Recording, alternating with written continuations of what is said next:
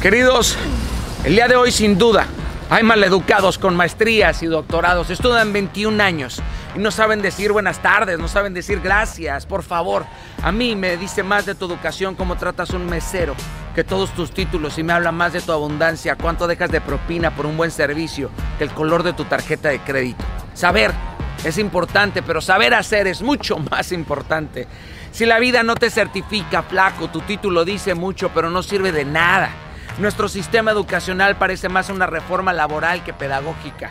Seguimos educando jefes y empleados como si estuviéramos fabricando productos. No educamos líderes y mentores, mucho menos emprendedores y soñadores. Creo de manera absoluta que la educación es la base de una nación feliz, próspera, de trascendencia y impacto mundial. Y claro que la teoría importa, pero considerar que es lo más importante es creer que porque te aprendiste el menú de un restaurante se te va a quitar el hambre. Seguimos educando al país como se hacía hace 20, 30 o 40 años y ese mundo ya no existe. Les damos las herramientas del ayer para construir las compañías del mañana.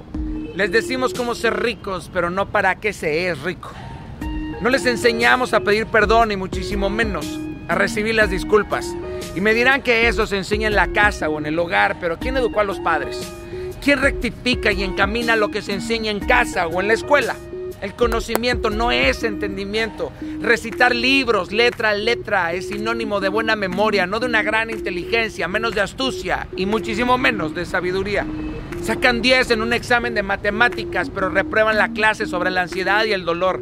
Estas clases ni siquiera existen y deberían de existir en todos los niveles de educación. Resiliencia, conflicto, discernimiento, orden, visión. Estas son las materias que urgen, carajo.